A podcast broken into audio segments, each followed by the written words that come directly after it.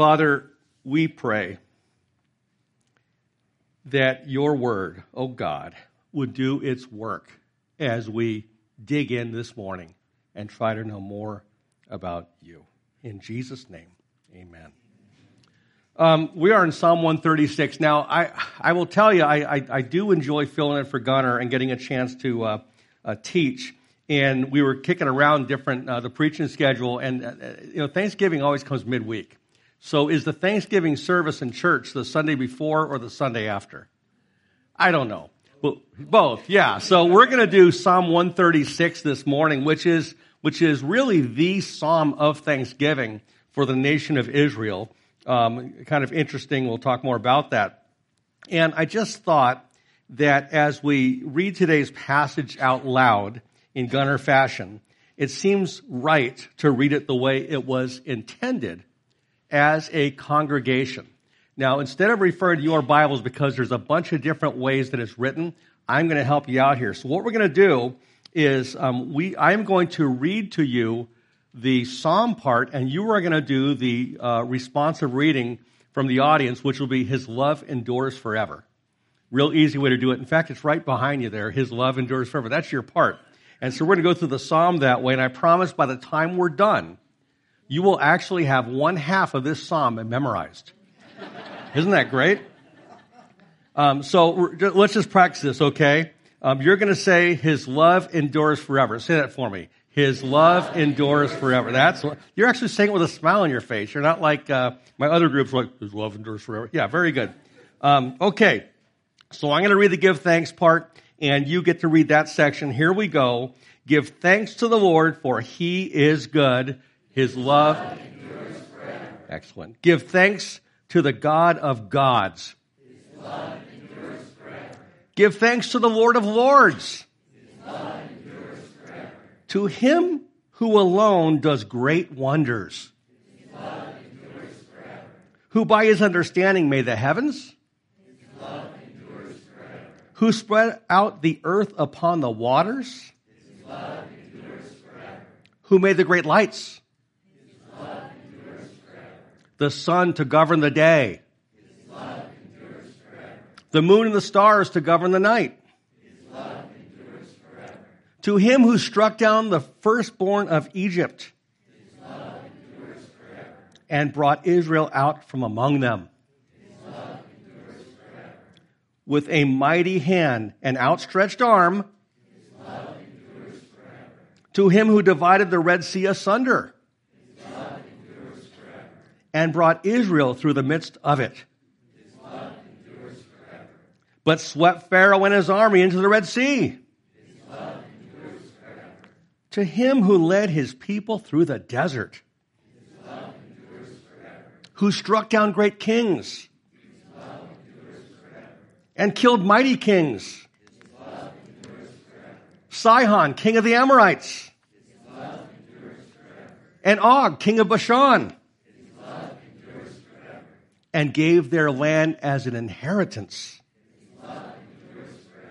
An inheritance to his servants Israel. To the one who remembered us in our low estate and freed us from our enemies. And who gives food to every creature. Give thanks to the God of heaven. His love endures forever. Heavenly Father, we do thank you for your word. And this is your word, Father. It seems repetitious, but you wrote it. You're trying to get us to get something here, maybe that your love endures forever. So, Lord, we pray that as we focus on you and your word today, please help us to value your everlasting love as you've applied it to us. In Jesus' name, amen. Okay, this is a real treat for me. Uh, it seems the last couple rotations in, in the, the, the, preaching services, Gunner has dumped on me the sin and judgment passages. And I get to have a Thanksgiving passage today. I appreciate that, Gunner. Thank you very much. Now, Psalm, Psalm 136 is actually a song. It's actually to be sung, but we don't have the original musical score. In fact, most of the Psalms actually have music to them. We don't know how it's supposed to be sung, but really, if you Google it, you will find many people have applied music to this song, and there's many ways to sing it. and it's great. Now, what's truly interesting to me is that in the history of Israel, we actually see in the Old Testament references to them singing this song in one form or another throughout the Old Testament. For instance, in the book of Ezra 3:11, we see Israel singing the psalm as they come back from the 70 years of captivity and they reestablished the priestly worship and they sing this song. And so in some kind of strange way, I feel like it ties us now to them then. And it's all, it's just a beautiful thing that we can sing the same words that they were singing then. And as I prepared this lesson, as I, as I really lived the lesson, and some of you know what that means, it, it struck me, uh, John, are, are you truly thankful? I will tell you, this is an area in which I lack. Are we as a church, are we a thankful people? And is our version of thankfulness the same as God's version of thankfulness? So let's dig into Psalm 136 and see if God will answer some of these questions for us. I'm not going to read the whole thing as we uh, teach through it because you just did. Psalm 136, verse 1. Give thanks to the Lord, for he is good. His love endures forever. And you may have noticed that during our responsive reading passage, I broke with tradition here at our church, and I used the NIV version instead of Gunner's uh, New American Standard. And the reason for that is NIV just says his love endures forever, and that's much easier than saying uh, NAS for his loving kindness is everlasting, or King James for his mercy endureth forever. There's different ways to say this, or if you like, um, the Hebrew would say, you might say his hasad, his, uh, I'll say it wrong, his hasad endures forever. This H-E-S-E-D transliterated word. Now, the challenge here is this. It's not that the translators got it wrong or that it means different things to different people, but the problem is that the Hebrew word hesed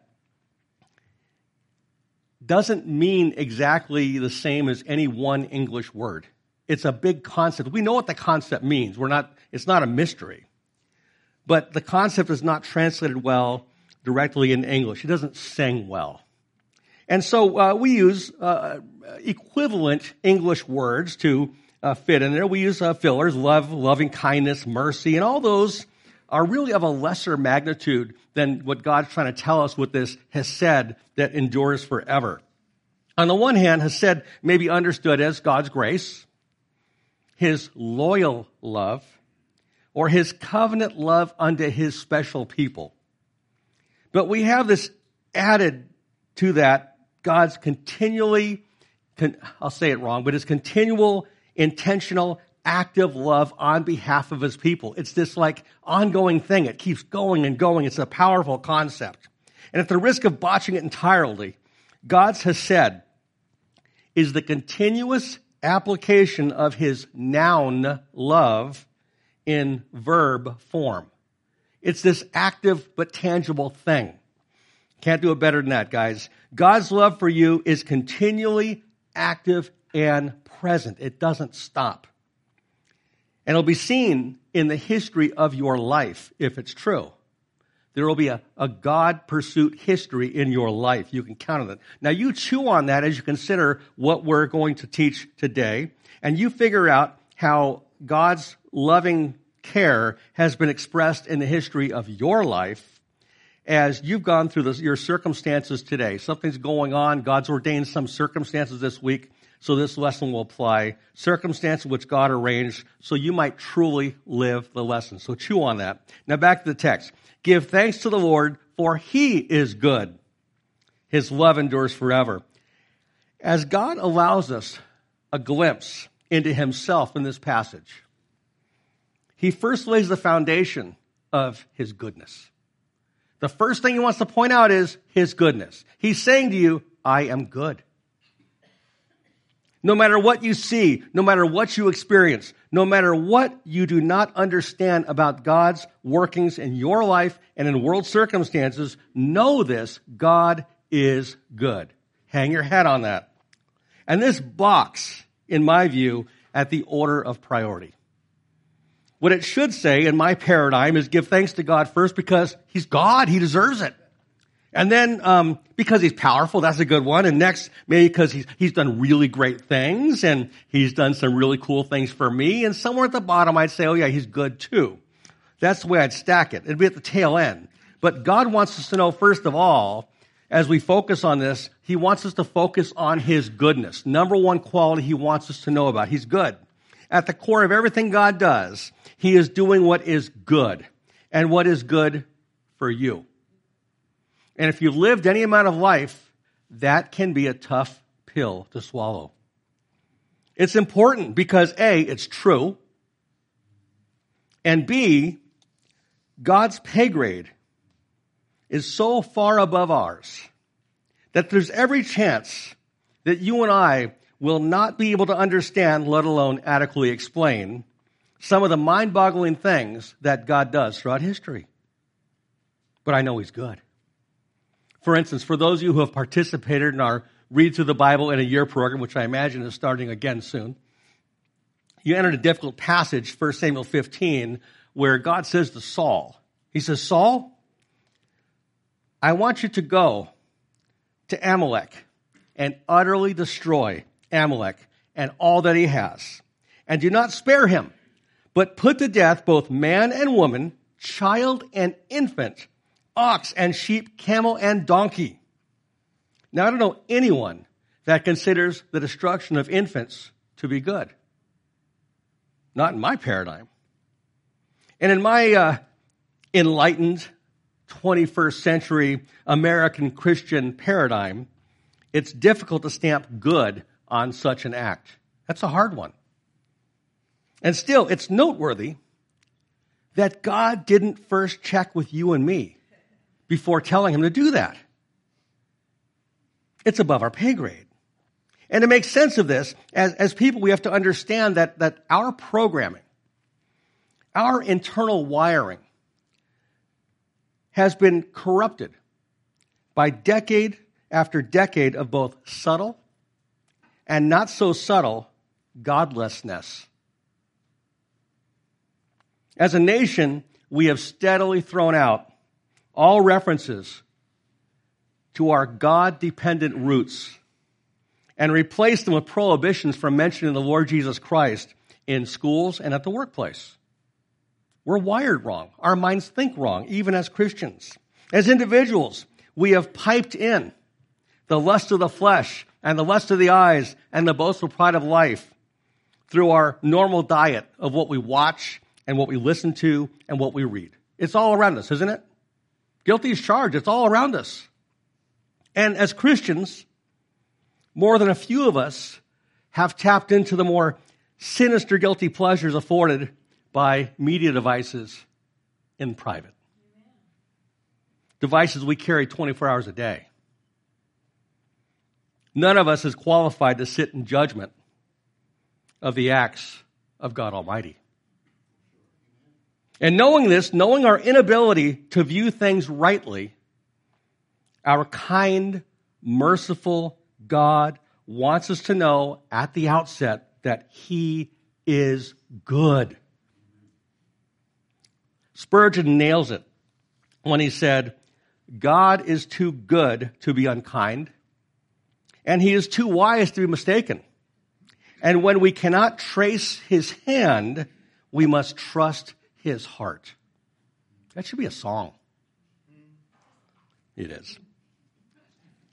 Verses like Romans 8, 28, uh, Romans 8, 28, 28 are entirely true. And we know that God causes all things to work together for good to those who love God, to those who are called according to his purpose. So, is there something in your past or present that makes it challenging to see God as good? If so, you're not alone. You're not alone. And while the Bible tells us that God is good, and what he does is for the sake of good, it does not tell us that we will always recognize or understand the good outcome of a seemingly horrible situation. But God does, and God is good. And hence it follows that we, verse 2, give thanks to the God of gods for his loving kindness is everlasting. God is God. And it follows that he is worthy of our thanksgiving simply because he is God. He could have just said that, I'm God, say thank you. But he doesn't just say that. And this is powerful because on the one hand, it tells the skeptic in all of us, the one who argues against his goodness, that regardless of what we think or feel, you are dealing with God. Fall on your face. Still, on the other hand, the one who arranges the curriculum of your life, the one who has placed you into whatever position or godless nation you're in right now, is still God over all gods, over all ideas, and over all nations. He is in control. And this is the one whose Hesed toward you is everlasting. His love for you will endure forever. You have direct access to the one who is in the highest pay grade. And at that, my friends, we have reason for thanksgiving. That's great news. And at the next level, the lowest, the, the next lower level, verse 3, give thanks to the Lord of Lords, for his loving kindness is everlasting. Regardless of which ruler is placed in office at your local, state, national, global, or higher level, God is Lord over all of those lords. He be the boss. There is no system or society, no Illuminati or conspiracy that can knock God off of his throne. He's the Lord. He is God. And whatever society he has planted you, wherever he has postured or positioned you, his enduring love for you is present and active and unending. Yes, thank you, God. Thank you, God. Okay. So we thank God for who he is, but also for what he has done. God's creative power testifies to us that he is powerful enough to apply his everlasting goodness to us. And if there was, if there was a good God that made promises to you but was in, un, unable or incapable of keeping those promises, he would be an irrelevant God. So we need to know that God is powerful enough to do what he says, to apply his goodness. And so he's about to show us that, that he can pull off indeed his plans for goodness for you and I. Verse 4. Now the silent question as we enter in here is, Lord, how can we know that you're able to do good things for us? And he says, let me show you. Verse 4. To him who alone does great wonders to him who made the heavens with skill, to him who spread out the earth above the waters, to him who made the great lights, the sun to rule the day, and the moon and stars to rule the night, his loving kindness is everlasting. He has the power, folks. He can pull it off. Okay, God, our God, has pretty good credentials when it comes to his ability to do what he says he's going to do. When you see a sunset or when you walk out to work in the morning, you look up and see those stars, is your mind drawn to God? It just, it's just innate, like, oh, or at least it should be innate.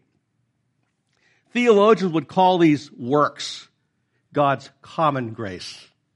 No matter who you are or what you are, everybody gets to enjoy the sun, the moon, the stars, and all the scientific things in operation that we're clueless about as we go about our merry way. And regardless of one's personal views about God, whether he exists or not, everyone benefits from the continuance of the sun, moon, and stars. But still, in looking at these creations of God, these evidences of God's existence, everyone is accountable for what they do with such knowledge.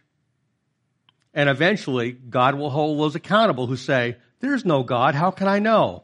And he'll say, Look at the stars. So I ask you, does creation cause you to seek out the God who created it all? That's why it's there. So you can give thanks to him. Okay, we acknowledge that God can carry out his good toward us.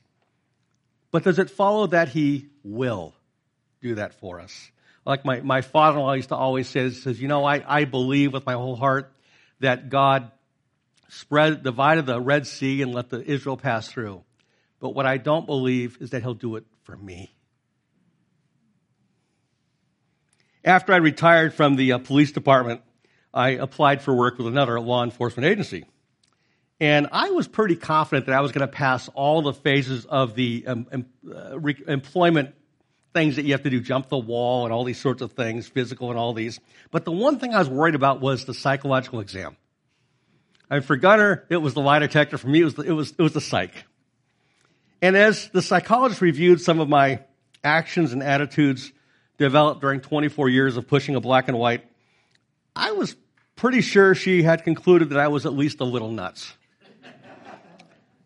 and while she did not refute my disturbing paradigms of life, she offered this.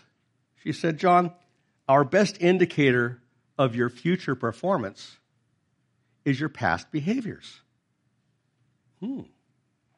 And because I had operated somewhat appropriately during my first career, she concluded that there was a good chance that I would probably operate appropriately in the future. Okay, I hope. So putting aside my mental state, we can certainly apply this logic to God. God will continue to be who he has always, always shown himself to be. You can hang your hat on that. It follows that we thank God for his history of Hesed, love towards his people. Verse 10. To him who smote the Egyptians in their firstborn and brought Israel out from their midst with a strong hand and an outstretched arm for his loving kindness is everlasting. Now, are you, are you familiar with these stories? That's why Gunner's going through Genesis, and maybe we'll go into Exodus eventually. The, these Old Testament lessons are really important in our understanding of who God is and what He does. Don't, don't, don't blow off the Old Testament. It's very valuable. God rescued Israel from 400 years of slavery in Egypt um, by miraculous means. And you can read about that in the book of Exodus if you want to go home and do that. It's, it's lovely reading. Uh, this is where we see, though, a fork in the road as applied to God applying his enduring love, his hesed. We said earlier that everyone benefits from common grace of God, but there is also a special grace that God shows to his people alone. The text demonstrates this. Look at verse 13. To him who divided the Red Sea asunder and made Israel pass through in the midst of it, but he overthrew the, but he overthrew Pharaoh and his armies in the Red Sea. His love endures forever, unless you were an Egyptian. Right? They got drowned. Yes. In the same event, the same act of grace, God's people experienced God's Hesed love, and those who are not God's people were destroyed. What's the difference? While all people have sinned and are by nature separated from the God of gods. In his goodness, God offered to pay the penalty of our sin. And he sent his son, Jesus Christ, to die on a cross in our place because of the sin that we committed. But we each have a choice, every one of us. We can reject the existence of God, the existence of sin, and our need for a Savior, or we can simply accept the free gift offered by Jesus Christ, the forgiveness of sin and entry into God's family.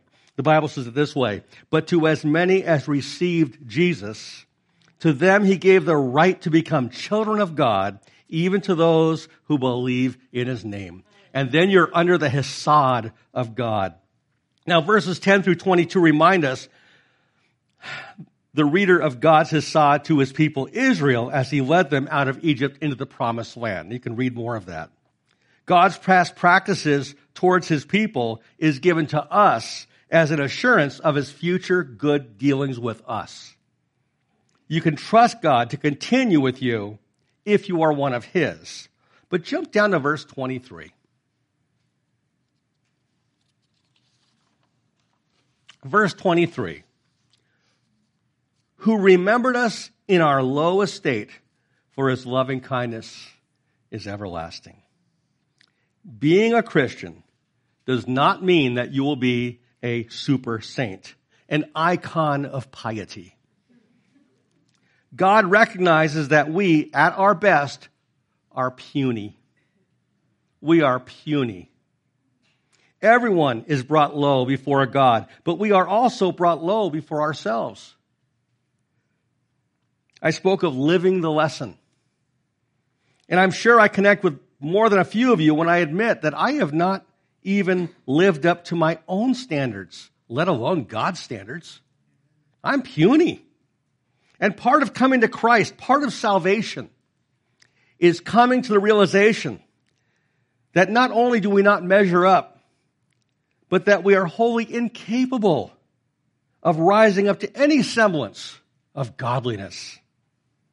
We are weak and we are puny and we need to be saved even from ourselves. If you haven't come to this point, I pray that you will. For only then can you experience the Hesed love of God to those who are of a puny status. And God will not forget you when you are brought down low. Rather, perhaps the best arena for Him to demonstrate His great and powerful, unending mercy toward you is in your lowness. And if you want to more fully experience God, you have to let Him make you less. Do you want it? Do you want it? Verse 24 and has rescued us from our adversities, for his love endures forever. Maybe this is exactly why God has exposed you to your personal adversaries. Maybe that's why he's put you under the authority of that, I can't say jerk. What's the word, Gunner? Person who's not pleasant to be around. So that he can bring you to the point of needing rescue. A rescue that only he can do. And this next verse then is strikingly out of place. We have moved from God's common grace to his treatment of those who are under his special grace. But now he shifts back to common grace. Verse 25. Who gives food to all flesh, for his love endures forever. Just like he wanted to showcase his goodness out of place, he wants to showcase this aspect of him out of place. In fact, he exalts it. It's a beautiful interjection for us today. It's almost like God knew that in these last days, there would be many world events that have shaken us to our core. And putting aside pandemics and fear of global conflicts, we fear climate change, global warming, Valley Center water shortages. Even Christians fear these things. You think about it. But here, the good God gives us assurance of his provision. He says, I feed you. And I'm reminded of two verses. Genesis 8:22, he says, this is God, as long as the earth endures, seed time and harvest, cold and heat, summer and winter, day and night will never cease. He controls it. It's his prerogative. He's not out of control. He will take care of you. He can feed you. Matthew 6:25, you know this one well. Therefore I tell you, do not worry about your life, what you will eat or drink, about your body, what you will wear. If not, is not life more important than food and the body more important than clothes? Look at the birds of the air.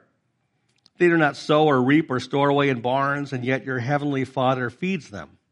Are they are you not much more valuable than they? Yes, you are. The God who gives food to all flesh his love endures forever, and He will keep doing that for you. Now, before we look at the final verse, I want to tell you that the Bible teacher in me wants to give you personal applications from this text. I've been preparing for this. I want to point out that thankful people are generous people. Thankful people are courageous people. Thankful people are happier people. Those who have experienced the Hesed of God should share that Hesed with others. Sounds like something a Bible teacher would say, right? All great applications, by the way. But still, we cannot hijack this text and take it to other destinations, as good as those destinations might be. You see, Psalm 136 is God centric, not man centric. It's about God. And therefore, the sole application is actually given to us in the text itself. It's kind of hard to miss. Give thanks to the Lord. He says it a few times. That's God's application for you and I. That's it right there. But God has some other, no, this is it. And regardless of the specific application that God lays in your heart, we can all agree that in both attitude and action, we most certainly want to give God thanks in a manner that is pleasing with Him. And so the psalm ends, verse 26. Give thanks to the God of heaven, for his loving kindness is everlasting. So as we walk out of this passage today, do you recognize that you do have much for which to thank God? And where do you need God to express his goodness to you today? Where's that special need? Where is he postured you where you, you need his goodness? How can you tangibly show thanksgiving to God for his Hesed love? You know, for many of us, holidays can be rough. Thanksgiving today is just not like it was 30 years ago. Are you at a place in your life where you need the God of heaven's mercy to be poured out on you? You're in good company you're in a good place. So after we close in music, I just, just want to point out we always have prayer warriors up front. And if you need a little bit of God's Hesed love, come down, talk to them, pray with them, be encouraged. Let's pray. Heavenly Father, we give thanks to you, O God, for your love endures forever. And we thank you for overshadowing all of this with just your goodness. Just your goodness. Lord, we know from your history that you can do these things. We've seen that you will do these things, and you make it clear that you do these things for us. And so, Father, help us to have eyes to see that you are right there in the middle of our challenges and joys so that we might be thankful when we deal with you. In Jesus' name, amen.